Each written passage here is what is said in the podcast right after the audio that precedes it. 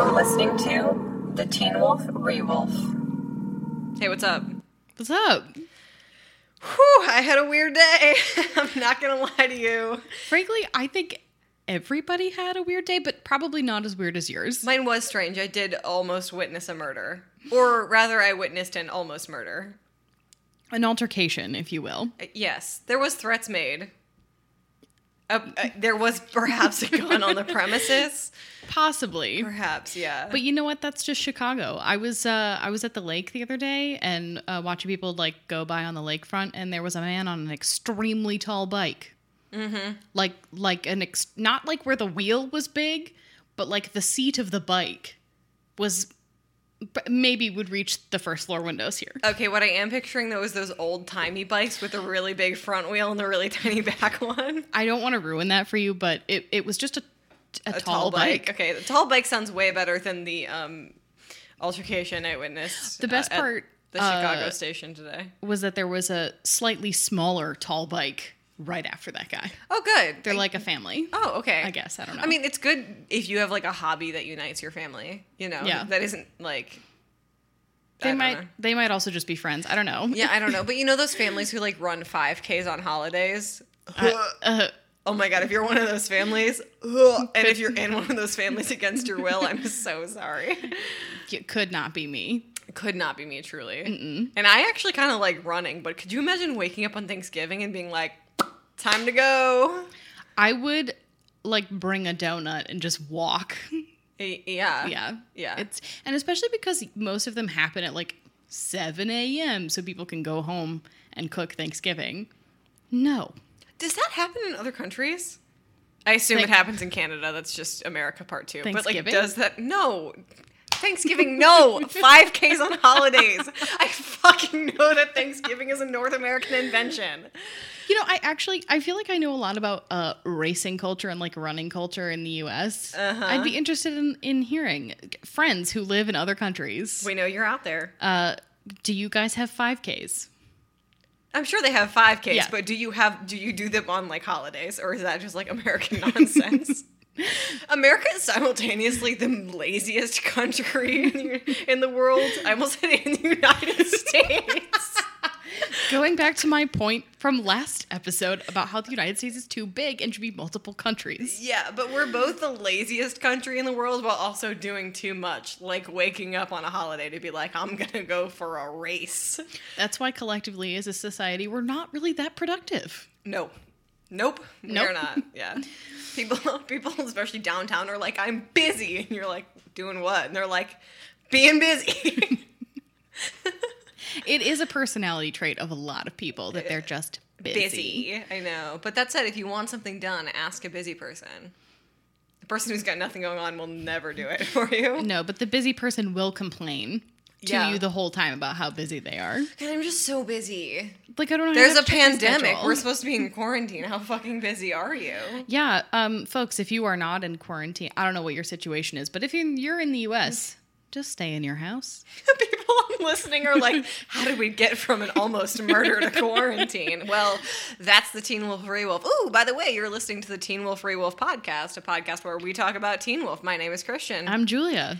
and today we are talking about a very special episode of Teen Wolf, mostly known because it is the episode before Motel California, but it's still good.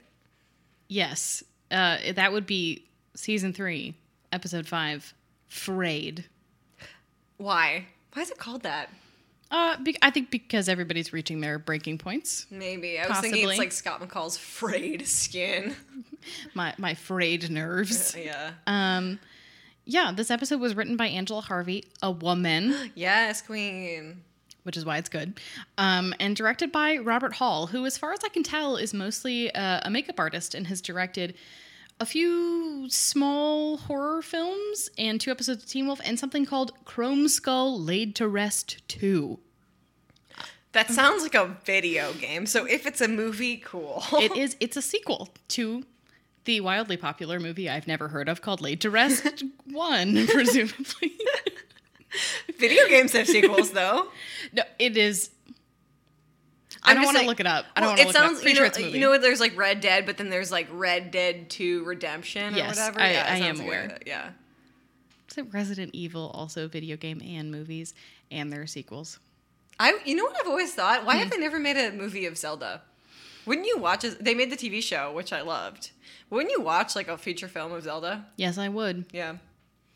I yeah, I would. I'd never I've never played it, but when I was in second grade, that was a highly popular uh recess activity was like acting out Zelda. Zelda. That's awesome. Yeah.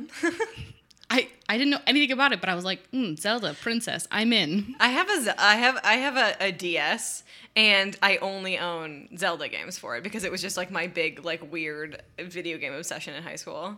I love that. Yeah, and me and my friend Elle in college used to like plan out days where we'd be like, we're gonna act like dudes today, and we'd just drink a beer and play video games, but we'd only ever play Zelda. We played our way through Twilight Princess and through Skyward Sword, which was fun. Love that. Yeah. Okay, wait, sorry, Teen Wolf. Teen Wolf. I, just, I got excited. I got really excited to talk about Zelda. Um, yeah, this is a, a, a kind of an iconic episode. So much so that people in the Facebook group, which housekeeping, guys, we have a Facebook group. You're free to join it. It's an open group. It's just called Teen Wolf Free Wolf Podcast. Go ahead. Um, we're talking about how excited they were to hear about this episode. Um, Uh, especially because this back to back with Motel California is so uh, emotionally rich and devastating is a really strong word to use, but it, it it's uh, it plays on your emotions. You know, I will say um, that this is an episode we where we are dealing with sort of like loss. We are dealing with loss on a sort of uh, on both ends of the spectrum, and that is interesting to see like where it's affecting Ethan, how it's affecting Scott, how they're really unsure of what's going to go on forward, um, and just how unsure everybody is and where that leaves them emotionally. So our theme for this episode is panic. But before we start discussing it, we do unfortunately have to do our 60 second recap. Yes, and today Christian is going first, which I know that she's so excited about that. Oh my gosh. yeah, it's gonna be great. Are you ready? No, can I get like a 15 second handicap for being blind? No. Dude. I, I'll I gotta you- tell you, Teen Wolf's way harder to watch when you can't see anything. Got my eyes dilated, so I'm like Give you really squinting. eight today. extra seconds. eight extra seconds. Yeah. I'll take it. Okay, three, two, one, go. Okay, so they're on the bus, and Isaac and Boyd are freaking out, and then it cuts to Scott and Stiles, who are also freaking out, and then Scott is like, Derek is dead. And then we realize that Allison, uh, or then there's this flashback between Allison and Scott, and he's like, Stop intervening, I don't want you to get hurt. And she's like, I can take care of myself. And then there's this like really sexy sparring moment, and then he dips because it's like getting too real. Um, and then uh, Scott walks into Peter and Derek uh, scheming with Cora to go after Deucalion, and then um, like there's this kid on the bus named Jared who is just about to lose his cookies, and then Scott's not healing from the injuries in the fight that we're going to see a bunch of flashbacks of, and then we find out that Allison and Lydia are just like in the car following the bus, um, and Allison is worried about Lydia and Aiden because she knows that he's one of the alphas, and there's this major traffic jam. And then Boyd starts freaking out, and Scott stops him from attacking Ethan. And then there's a flashback of Scott meeting Deucalion in an elevator, and Deucalion's like, "Meet me alone, and we'll figure this out," or whatever. And then Cora and Peter are looking for like Derek's body, and uh, Scott Stiles harasses Danny to find out what Ethan's so worried about, and it turns out that Ennis is also dead, or maybe not. I don't know. Uh, Stiles calls Lydia and is like, "We know you're here." F man. There, this is a long one. Was that with the eight second handicap? Yeah, it was. Damn. well, not only is it long, it's also not in Chronological um, order.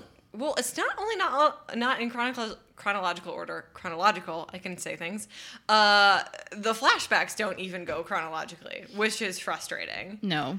Uh, Greta Gerwig stole her concept for Little Women from this episode of Teen Wolf. Fun fact. fun fact.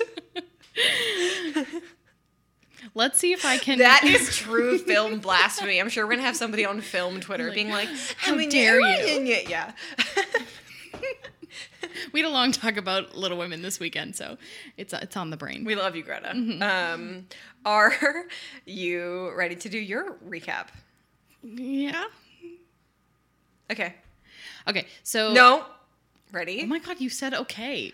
I said okay as in okay, you're ready. One, two, three. Okay, so uh, everybody's on the bus to go to a cross country meet, and there's just some tense parties. Uh, Isaac and Boyd are not happy, and uh, Aiden is mm, Ethan is sitting with Danny. Stiles and Scott are at the back of the bus talking about uh, how Scott is wounded and uh, Derek is dead. And then uh, all of a sudden, we see that Allison and Lydia are following the bus, and then we flash back to Allison's room, and she has this conversation with Scott, um, where they're basically like, "Don't get involved. I want to get involved. Sexy time." Um, and then Der- hmm, Scott goes to Derek's place to tell him that he ran into Deucalion in the elevator, and Derek's like, "Yeah, I know. We're gonna go go after him." And and Scott's like, "That's a bad idea." So then we go back to the bus, um, and tensions are rising. Stiles is trying to figure out why Ethan keeps checking his phone, um, and we kind of there's some flashbacks. We find out that both Derek and Ennis fell to the bottom of some sort of escalator shaft. Um, they're not sure which one is dead or not. Mm-hmm. I literally can't remember what happens next. Nope. At some point, they It's go. okay because it stopped anyway. You were out of time. Um, No, I there's so much that they go to. Uh, the Alpha Pack brings Ennis to Deaton. Yeah. that's a part we did not mention. No. Um, essentially, what happens after where we sort of both left off is that yes, we find out that the Alpha Pack does bring Ennis's body to Deaton to try to revive him, and Morrell is like, if you do not help him, the Alpha Pack will kill your pack. She Specifically sucks. Scott, yeah. Yeah. Um, and then uh, Stiles for has this like whistle scene with the coach, and then makes Jared throw up, so that the coach is forced to pull over, and Allison and Lydia can come and actually help Scott. And Allison has this crazy sort of flashback scene, not a flashback scene, but like hallucinations of her mother while she's trying to stitch Scott's body back together. And after she does it, he's able to wake up and like his body starts healing because it thinks it's healing. Um, then we see Isaac beating the shit out of Ethan. Almost unprompted, and then Scott like asserts his alpha powers over him. But then we get a flashback back to the fight, and we see that his eyes turn red, which is Dun, dun, dun. crazy.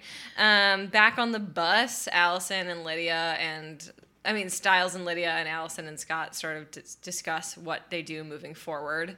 Um, and then at the end, Derek shows up bloody and disgusting, bloody handprint on, On- Jennifer's car. On Jennifer's car, also, also Deucalion comes in and kills Ennis. Oh, that's that's true. That that also does happen. Yeah. I mean, I believe you. You were, you were there also. I was there watching it, but again, I really can't see all that much. So Yeah. um, Um, it's very if you watch uh, Teen Wolf on Amazon Prime and you pause for a moment when Ennis is on screen and the the actors' names come up and it says Ennis parentheses an alpha. Well, I didn't know his name for the first like time I watched the show, so to have somebody explain who Ennis was, that was nice. Very helpful. Yeah. Um, so we are talking about panic, um, which is the underlying tone of this whole episode. I think in most part because the sort of like present day plot of the episode does take place almost entirely on the bus. It's a bottle episode, so to speak, um, because all of the action otherwise is taking place in flashbacks. And what that really does is deliver to you um, a space in which all of the characters are helpless to do anything. Isaac and Boyd can't do anything about Ethan. Scott can't do anything about Derek. Stiles can't do anything about Scott. Allison and Lydia can't do anything about anybody because they're all stuck in one place, which just sort of ends up creating this bubbling sense of anxiety, which spills over in lots of different ways. So, where do you want to start talking about panic? Hmm. Let's see. Um, I think perhaps we should start with the fight because it's the thing that we keep coming back to in the flashbacks. Yeah, it sucked. Well, it, the fight sucked. Um, Directing, bad. Choreography, bad. Lighting, bad. Terrible. Slow motion. Why was it all in slow mo? How much how much less time would this episode take up if none of the fight scenes were in slow motion? Well, and it was so weird, like the mix of close-ups and wide shots that were not that were too wide or like t- it was just not great. But the the reason for the fight and the eventual demise of these two characters um, is Derek's panic over Deucalion, and he thinks that he can control it through killing Deucalion, which seems suspect. Highly suspect. Yeah. Um, I think. Well, I think that that's interesting though because I do think that that is a symptom of, of panic. Like Derek is so worried and has seen so many changes already enacted by the Alpha Pack in his universe that he's acting really rashly. Like he doesn't have a real plan. So his only plan is like, well, if we kill Deucalion, that's fine. Like we're cutting the head off the snake, but as Peter graciously reminds us, it's actually a Hydra, and more heads would grow back if you know the Herculean stories or have ever watched a Marvel movie. Uh, yeah. yeah, Peter, as usual, is right. I wouldn't say he's right. No, but usually. his no, not usually, but all, he uh, is trying to caution them against making this move yeah. unsuccessfully. Um, and it's interesting because a panic on Derek's part is what leads to his supposed demise.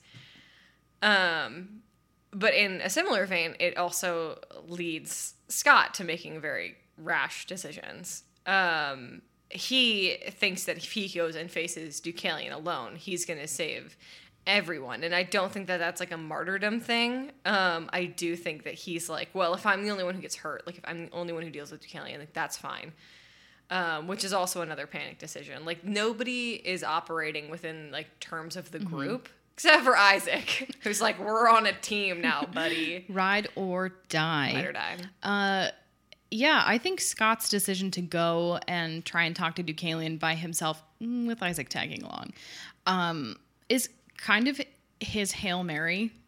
Like, I don't think that Scott has a plan beyond that. If it fails, he probably would help Derek try to go after him, but this is like his final, final attempt to reason with him. And I think if Scott sat down and thought for a minute, he would realize that that was impossible, mm-hmm. but he doesn't. So it seems like we're kind of sticking to Scott right now, and I Sure. yeah, and yeah, I think I think Scott isn't. Scott knows that he can't reason with Derek or Peter out of trying to attack Deucalion. He's already tried. Um, he now is at the point where he's worried that he can no longer like reason with Boyd and Isaac, as you see on the bus. And at this point, because he is so isolated, because he realizes that he's not going to be able to sway anybody in any particular direction because of the fear that the Alpha Pack has instilled in his pack, um, it is a panic decision to go talk to Deucalion, but it is also in his mind the only one he can make. And it's interesting because Scott, I think, has a really good grasp on who his allies are and who he can trust and who he can go to. And it, I think it's very telling that when uh, he gets this information from Derek, that he doesn't go to Deaton, he doesn't go to Stiles, he doesn't go to literally anybody else who could help walk him through the process. He just decides that what he thinks is best. Yeah. Yeah. Yeah. And then it, it, it is by Isaac's own sort of um, Isaac's own um, understanding that like Scott is somebody who would do things on his own. That he does come in and is like, "Well, I, I'll go with you. I'm gonna go with you." And he, they have the whole sort of like that. I love Mexican food scene, which is kind of sweet. But Isaac makes clear that he's like, "You're not. You don't get to do things alone." not when I'm here, um, which is great.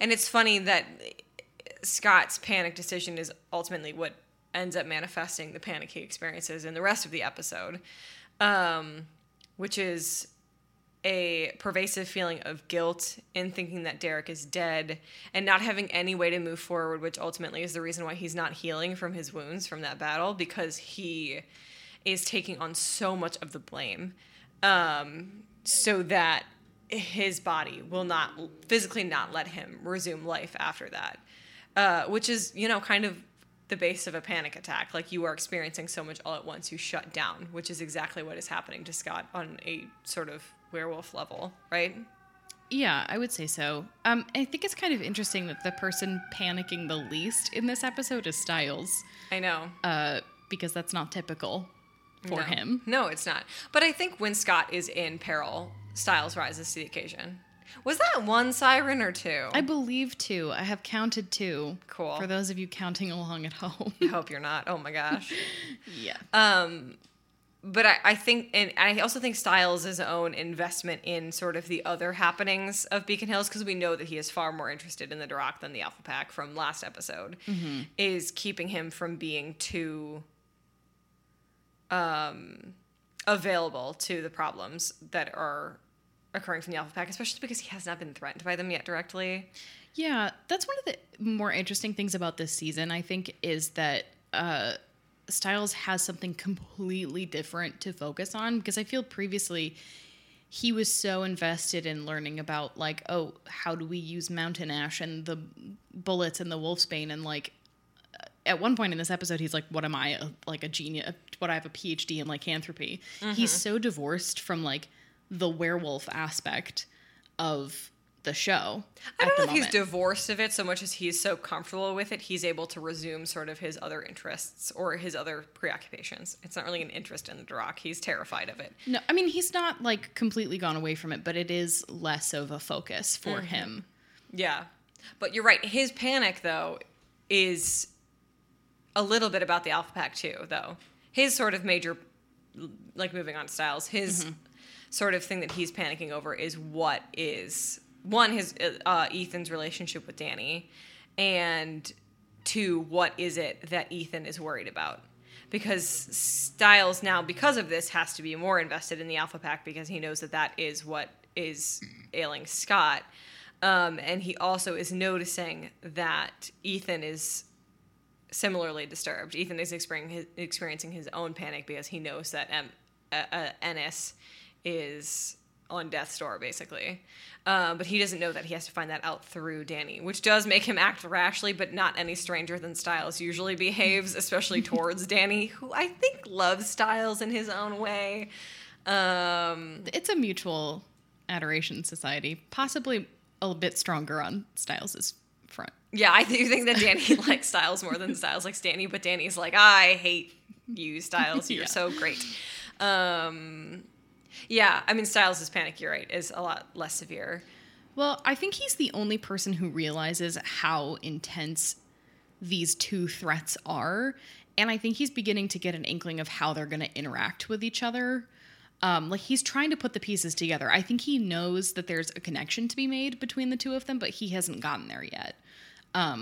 I'd say that's true. So he, this is a puzzle. Yeah, he's he's sheriffing this one. He's got a murder board. He's trying to figure out what the pattern is. per usual. Yeah, good for him. Um, sticking with people on the bus, I want to talk about Isaac and Boyd. Oh, they're having such a rough day. Truly a bad day. This is coming from somebody who had such a bad day.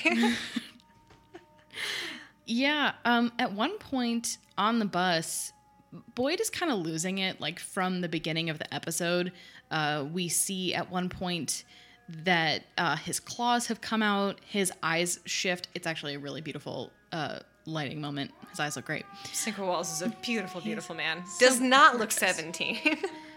It, that's actually painfully obvious in this episode how few of these people are teenagers or even close to teenagerhood. yeah, I, I mentioned like Crystal Reed looks great. She looks in her 20s. yes, she does. That is a big siren. I feel like the sirens today are making up for the lack of sirens in the last episode, or people are lighting stuff on fire. Well, we did have a big storm yesterday, so You're right. there might be some residual issues. Yeah, you're right. Um, we're fine though. we are. We're People good. people kept texting me today and they were like, "Are you okay?" And I was like, "Yeah, the riots were downtown." and then they were like, "I meant the tornado." And I was like, "Oh, that too." My grandparents called me, and we had just talked the other day, and I was like, "Oh my god, is, is everybody okay?" And they were like, "Oh, we just heard about the storm. We talked for f- a minute, and then they hung up." Yep, It's like, right on. I'm, I'm alive. You could text me. Um, yeah. So on the bus at the beginning of the episode, Boyd is about to kind of jump out of his chair and attack Ethan on the bus, which would be crazy uh, because they're on an enclosed space. And Scott comes to calm him down. And then later on in the episode, when they're stopped at the rest stop uh, and Scott comes out of the bathroom, you see that someone's beating up Ethan and it's Isaac. that which is interesting. Yeah, I I don't know how I don't know if I agree with that. I don't know if I like that choice. I think what that was more meant to do was to demonstrate that, like, because Boyd um, has an untimely demise in this season. Oh my God, Teen Wolf, that is so bad. Guys. Oh God, Guys. Ugh, why'd they do that? Uh, I think it is meant to sort of be a demonstration of allegiances to show that Isaac is Scott's beta. Um, But it's very interesting because the whole reason that he would be beating up Ethan up in the first place is over Derek. That's true, and that is, and that's why that's why. I mean, obviously, Erica is a huge part of why Boyd is so riled up, and I think Boyd is. I think uh, with the sort of supposed loss of Derek, Boyd is now like, I have no one because it's not like he's ever really been part of Scott's pack. Mm-hmm. He was part of Derek's pack, and then his best friend was Erica, and now he really is on his own.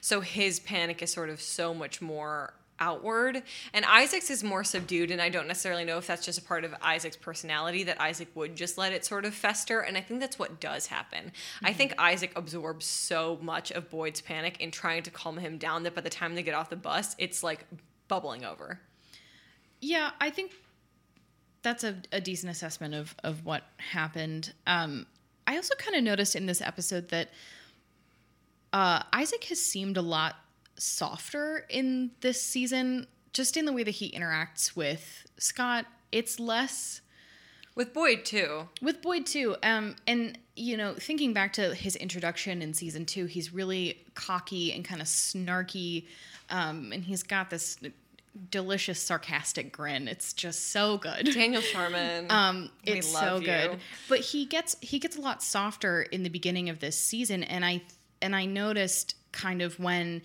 he and Scott walk into uh, the abandoned parking structure mall that they're it does look like a mall there's an escalator yeah um yeah why would there be an escalator in a parking structure it looks like a mall um nothing this is america like an abandoned mall in california true uh yeah he's got he's got that kind of swagger back and i think one it's the leather jacket but two um it's his anxiety and that panic manifesting uh, in a much harsher exterior of his personality Yeah, I mean, I also think that Isaac acts softly when people act softly towards him. Sure. He has no reason to be harsh towards Scott, who is like one of the few people who treats him with humanity. Mm-hmm. Um, speaking of the fight at the truck stop, I think we should talk about Allison because she has one of my favorite moments in this episode, let alone moments of panic. Um, Isaac, I mean Isaac. We were just talking about him. Allison spends this entire episode panicking um, and making bad decisions because she knows Scott is hurt, and she was there to witness the fight, and she knows that Derek is maybe dead. He's not, but they don't know that. And her panic is f- comes to full fruition in at the truck stop because she realizes that Scott is far more hurt than she has any idea. She's basically stalking him to the track meet just to make sure he's okay. She has no idea what's going on with him physically until it's shown to her when they stop. And the scene where she stitches up that wound is mm. flippin' heartbreaking. I actually think, and I'm wondering um, your opinion on this.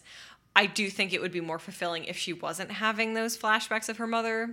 I know why they did it because it's very new to her to be, um, very new to be thinking about her mother in a different way than she had been because she's only just found out that her mom tried to kill Scott, all of that. Um, but I I wish that that had been I wish that that had come to her organically, even if it was like a, thoughts manifesting from like the way her mom spoke to her or whatever. I thought that the sort of um, figment of her imagination was a little bit campy. I agree with you that it's a little bit campy. I don't uh, dislike it so much because they had introduced that in another episode, and I can't remember which one. Um, uh, when Allison is asleep in French class, and her mom's the one that wakes her up.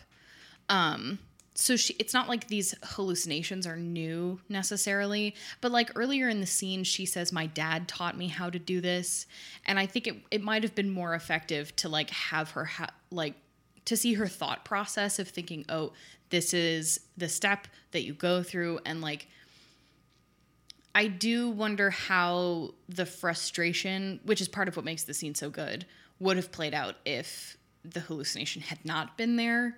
Um, I don't dislike. I don't think it's a bad vehicle for storytelling, but I, I think that uh, Crystal Reed's performance in that particular scene was strong enough to stand on its own. That's what I was gonna say. I think Yeah. like in terms of like watching an actor act, it would have been so much more interesting if it was all happening internally. Yeah.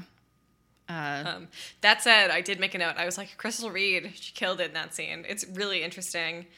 Um, and I just, I, I find that to be a really good sort of tie back to what's happening in the beginning of the episode where it's like very clear that Scott and Allison are always going to have feelings for each other and not know what to do with them. And in that moment, she does not know what to do with those feelings because she knows that if she fails, it will be all the more worse. Um, and it's not like Scott's life would be on her hands, but she will feel as though she couldn't do anything. Um, and that I find really interesting. And another thing I find interesting is that in the flashbacks, Allison seems to be least panicked. She seems to be the person who knows what they're going to be doing the most. She says with so much conviction to her dad, I'm going to go help. I need my friends. Da da da da da. And does this. It is the aftermath of this fight that causes her to panic. Yeah, I think a lot of this season has been her trying to figure out what her place is in the pack now that she and Scott are no longer dating because it's clear that she feels a responsibility to those people. Um, you know, and she calls them friends, but they are her family, like they are her pack. And she knows that she wants to be involved, but I think she has an understanding that that's painful for Scott uh, and she has an understanding that she doesn't have the role that she once did.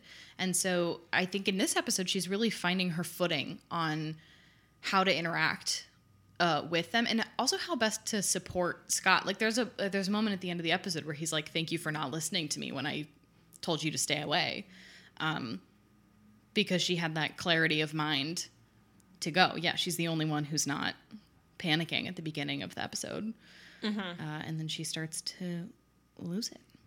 Yeah. Yep.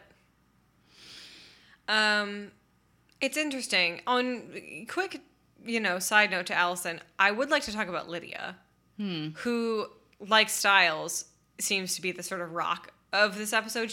Like she, uh, obviously, like this is not an astute observation. like Lydia is the Stiles to Allison Scott. um, and she spends a lot of the episode trying to calm Allison down, trying to be rational about things, reminding her that she should get gas uh, if she's running on fumes on the highway. Lydia could have said something a little, A little bit- before A little earlier. I feel like if you notice it's on E and you haven't said any, if you haven't said anything before it's on E, you're a bad friend. Also, in most cars, once you hit like 50 miles, there's like a little ding. Yeah, it'll tell you. Yeah, you get alerted. There's a light that goes And on And it's not like it's not like she's driving a 99 Toyota Corolla. Like she's driving a new car.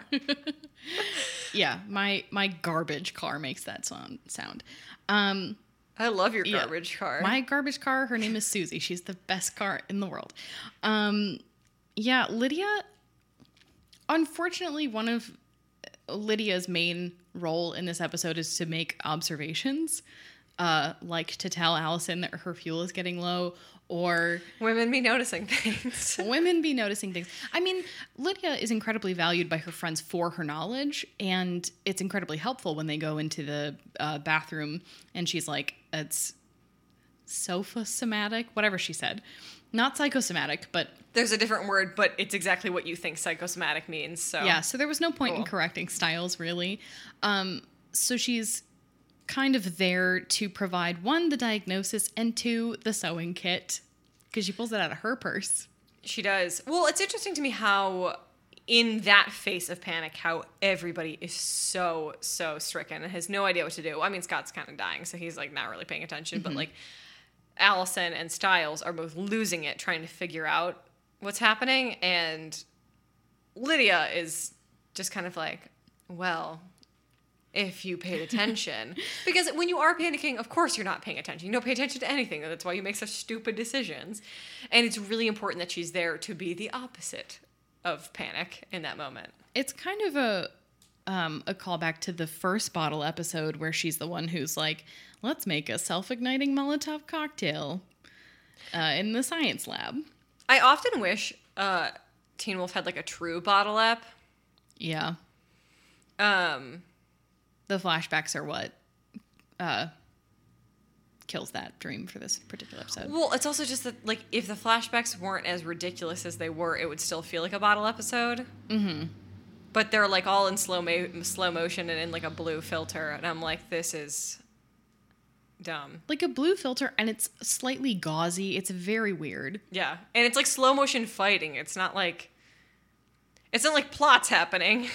No, and it, it, it just is so, so strange. There's no real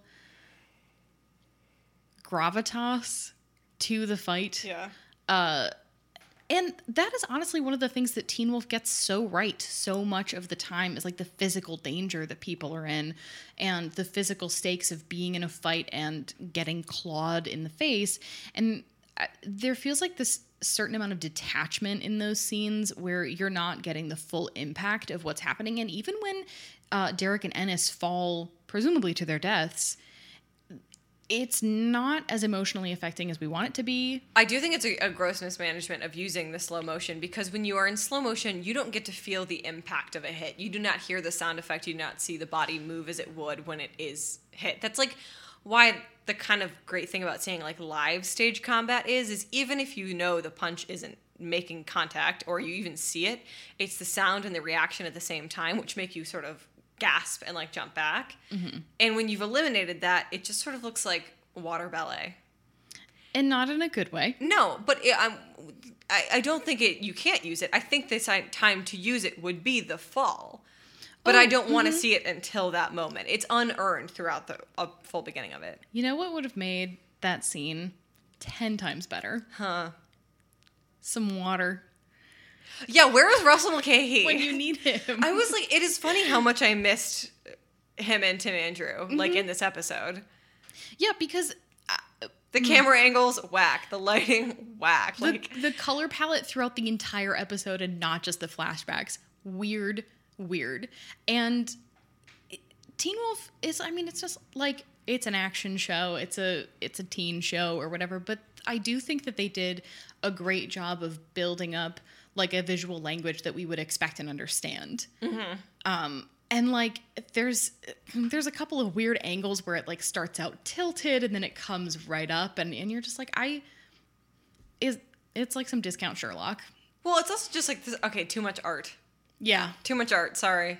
It's just Sometimes the words and the actors need to speak for themselves. and they do they generally do a pretty good job. Yeah. So let them do their job. Yeah. Yeah. Yeah. Um, do we have anybody else we need to discuss? I feel like we should put, maybe throw in a last little bit like Peter Cora situation. Yeah. They are panicked to the point of becoming um, acquaintances. you know, I actually oh, we also learned that Cora is 17. which was a, a question we had in the last Yeah. episode. I do means you- she's eight years younger than Derek. yeah, it's a big gap. Yeah. So I can't I think we also decided that Derek was 25. Maybe he's not, but I think he is. But th- it's been like t- a year and a half Mm-hmm. since uh, since Scott was bitten. I kind of wonder, and this isn't necessarily m- maybe it is a question, but um, I I don't know that I would call Peter panicked.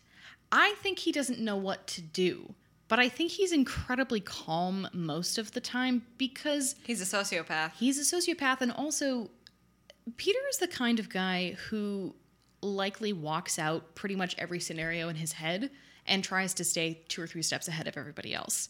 Yeah, Peter went into that fight knowing that if anybody was going to die, it was probably going to be Derek. Yeah. And so now he's trying to figure out where do we go from here? Yeah, because I think Peter is smart enough to be like, Derek is no is not of any real value to the Alpha Pack, but he's been watching Scott. He knows, you know. Mm-hmm. Oh, yeah, absolutely. So what he's trying to do is figure out what happened to Derek, where the body is, whether or not the Alphas took him, and it just so happens that Cora is there freaking out because of course she is because the one piece of stability that Cora thought she could place into her life was Derek being alive and being an alpha is now being ripped out from under her which brings them to the animal hospital which Peter says he can't get in but we know he can I think he's just lying to her.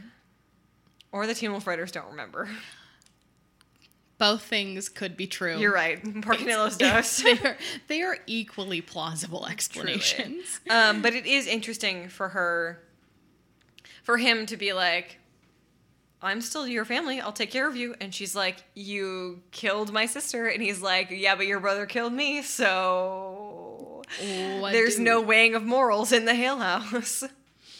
Yeah, I think it's really interesting that um, Peter's response wasn't, I'm so sorry. It was, well, Derek killed me. I, I, I- it sounds on brand. It, re- it really does. But also, everything we know about Cora is I don't know if she would respond to an I'm sorry. She's a No. hard ass bitch. she is, but that's really the only personality trait that we know she has at this point. Yeah. Um, yeah, she's looking for Derek. She and she doesn't know about Deaton, which She- is another thing that She doesn't know about Deaton. But what what her panic leads them to is the discovery that Ennis is dead. yeah, because Kali loses Screams. her ever loving mind. Yeah, I would too. Yeah, it's, it's traumatic. It is. So it's funny how panic can both lead us to find discovering things, um, maybe in the way of like Allison and Cora, and also like lead you to disintegrating in the way that it does Scott and Derek. Um, and it all it all plays out very interestingly in this episode. I find it interesting that the people who are able to regain a handle on their panic the quickest are the women. Uh, it does not shock me. No, because that's all that's all we do. But It's truly a part. It's just like just girly things. Yeah. You're like that was atrocious. I will be fine in five minutes because I have no choice. like 3 deep breaths ought to do it. Yeah. Me today. Literally. Me all day. Blind on the L platform, watching an altercation. I was like, I will be fine in three seconds. It it is okay. Guys, what a day. Anyway, do you want to move into Q's and O's? Let's do it. Questions, observations? Yeah. I have no questions. Do you have questions? I do actually. Hit me. Hmm. Um these are kind of I don't know, they're a little philosophical. But um And? I I think we already touched on my comment about Boyd um because I was wondering if he was reacting so strongly um because Derek was his alpha or just because he's so full of uh sadness in general. Not sure. We did touch a little bit. Like I said, I think losing Erica was the worst thing that could happen to him.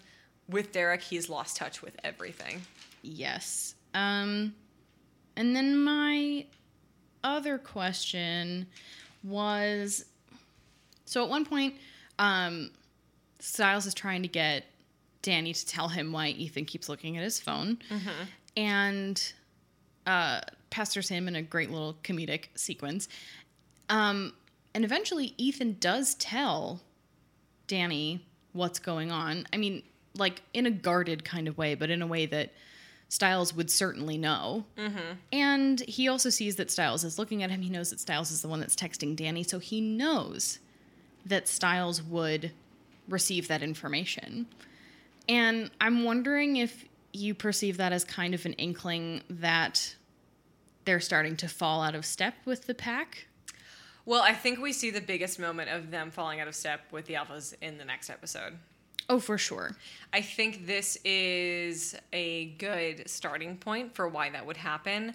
But mostly, I don't think that Ethan gains or loses anything by telling them that Ennis made it out alive because he thinks, I think he thinks that Derek is dead. Mm-hmm. And telling them that Ennis is alive is either going to give him in the upper hand and that the alphas haven't lost anything or let them know that like I mean, it's kind of neutral information. It is, but if they're wondering like if one of them is dead and one of them is alive, that gives them an answer to that question. I don't know. It's just yeah, well, then that's what I'm saying. Yeah. Mm-hmm. It's either neutral or it gives him the upper Yeah. hand. I don't think there's any fault in. I don't think there's anything that's going to going to like um, sort of decrease his power in that moment. so it's a win-win. Yeah. That's what you're saying. Okay. Um A win, nothing. Like it's a Win- win tie. win win scratch. Yeah. Um hmm. Yeah, I think that's it for my for my questions. Cool. Want to hit me with some O's? Um just want to reiterate how insanely dumb the entire plan to go after Deucalion is because he just visited Derek and was like, I am the demon wolf, and like, you know, has eaten all of his other werewolves or something. Don't know why. He thought that. Why? Don't know why Derek thought that would be a good idea. It's just stupid. Is that because Derek's stupid? Is it because the writers are stupid? Who's to say? Probably both. Ding. Porque no los dos. True. Um, I love Allison's new bedroom. Oh my gosh, this Anthropologie chic is so much better than the uh, like discount pottery barn of the last place. Yes, I think it matches her new haircut. Weirdly enough. Yeah. New style, new hair, new me. No McMansion. No McMansion. Um, uh, the fact that Scott isn't letting himself heal because he thinks that Derek is dead and that it's his fault is just so heartbreaking. Because it's really not even just survivor survivor's guilt. It's like this is so so deeply personal to Scott. He really thinks that he is the reason it happened, even though he was nowhere near the fight where it occurred. But it, was him going to Deucalion, thinking he could do it on his own. You know, he's going through every single decision in his brain. Yeah. Tragique. it's so sad and especially because we- we're not seeing a lot of this in this particular season but especially because derek is in a way scott's werewolf mentor scott loves derek even though we're not Derek seeing gives him no reason to. um yeah so it's just it is tragique um and i love i love i love i love that lydia carries a sewing kit she is so practical Ooh, one of my observations is that it's really hard to give stitches without a hook needle, so I'm very impressed. also that needle was so thick Yeah. based on the close-up You were not getting that through skin. no it was disgusting I remember once in fourth grade, for some reason, we had like a unit on camping. Pure Michigan. I didn't. I was I don't know. I had to learn about camping, but we were. But my, my I remember our student teacher being like, "If you're ever in the woods and need to give somebody stitches, you need a hook needle and dental floss." And I remember being so grossed out by it that I still remember that to this day. And now I'm somebody who likes camping, but I'm always like, hook needle, dental floss. Got it. crazy the things that stay with you. Crazy that I was told that as Mm-hmm. an eight year old. I mean, we were also told to like stop, drop, and roll constantly. The threat of fire being imminent all the time. And Not imminent living right next to the fire station, and that's why you hear the sirens. Pew pew pew pew. that was gross. Oh, another They siren. heard us. They did. I think that's the cops. oh, gross. Um, Christian, what are some of your observations? Um,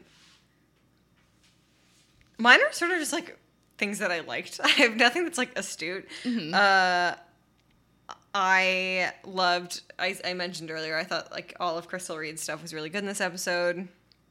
Um. Oh, this I didn't like was Kali's feet on the wall disintegrating the concrete. Absolutely heinous. As we know, disgusted by feet.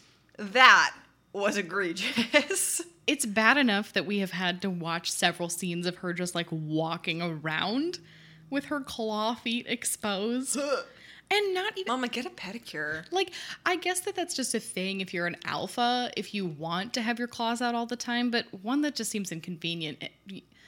I like wearing shoes sometimes. Me too. Um, Completes my outfit. it was just grody. Yeah, it was nasty. But my last thing that I really liked was when Deucalion kisses Ennis on either cheek before killing him. It was such a good villain moment. It was so insidious, but also kind of like.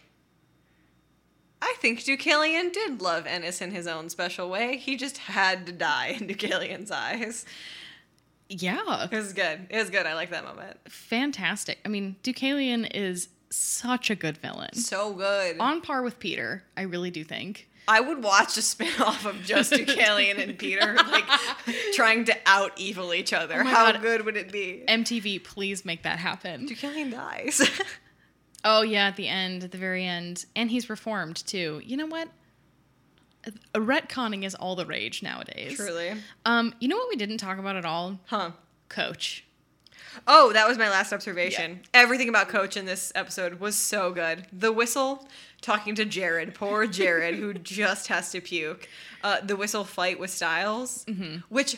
If I were like just any random person, if I was an extra in that scene, I would have ruined every take just laughing. I I did wonder as we were watching the episode, like how many times. But then I was also that? thinking about it, how many takes that would take, how annoyed I would be by the whistle. I think Mm-hmm. five takes in, I'd be like, oh my god, everybody stop laughing.